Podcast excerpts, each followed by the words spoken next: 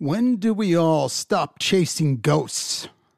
Hello, and thank you for listening to my podcast show and series, David Bornanson Unscripted.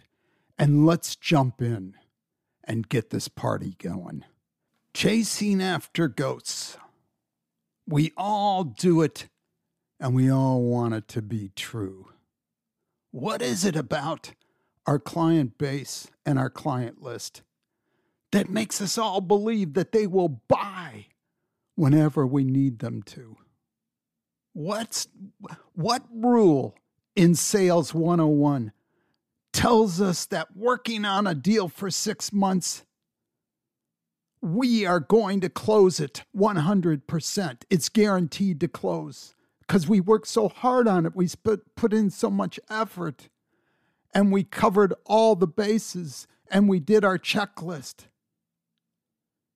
And yet, the client doesn't buy. We all have these client lists, and we continue to manage them and care for them. And we all want them to produce. And we want them to close so we can make some money on these deals. But there's a small problem with the logic. You keep chasing after these clients,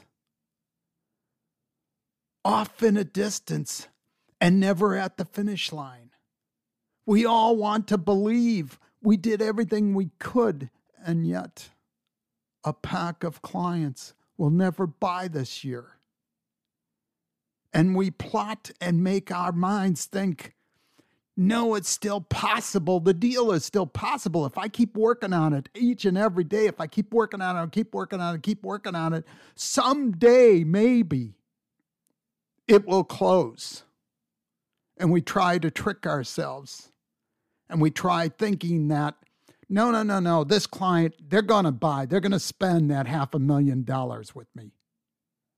Stop now before it's too late. Stop chasing after these ghosts, these clients that they're part of your client list.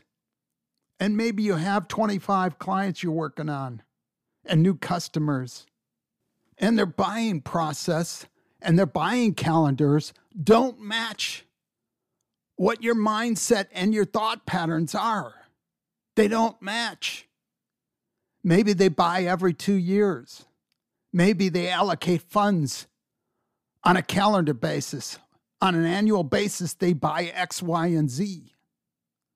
And you keep thinking, you keep managing that same client over and over and over again, and you keep chasing these ghosts.